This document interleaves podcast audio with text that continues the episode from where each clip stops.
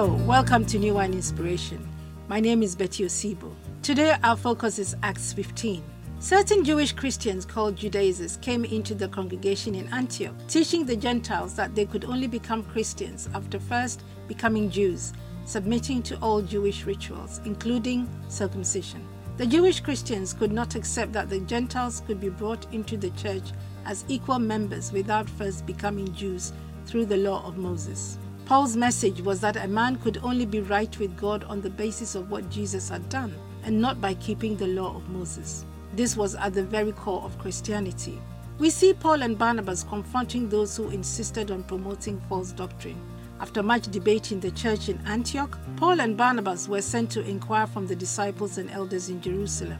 Verse 6 to 11. The Jerusalem Council met to decide on the important matter whether Christians were made right with God by faith alone or by a combination of faith and obedience to the law of Moses. Today, many Christians are grappling with the same issue of adding works to Christ's finished work in order to be made right with God. It is not by works so that anyone can boast. It is only by the grace we have been saved through faith. In the midst of the debate, Peter arose and made the point that as God had fully received the Gentiles without circumcision, surely the church should receive them. He recounts God's dealing with him not to call any man unclean. Peter observed that the law was a yoke which neither they nor their fathers could keep. Therefore, he argues that they should not place the Gentiles under a heavy yoke to observe the law.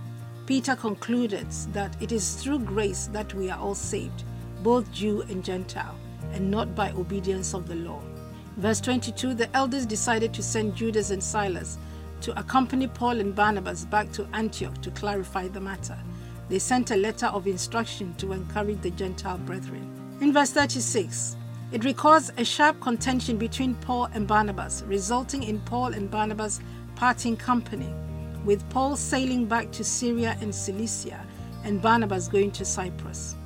Although God uses this separation to expand the kingdom work, it is never a good thing for brethren serving in the ministry to engage in disputes. We are commanded as Christians not to let the sun go down on unresolved issues. We thank God for his gift of grace. Ephesians 2 8 For it is by grace we have been saved through faith, and this is not of ourselves, it is the gift of God.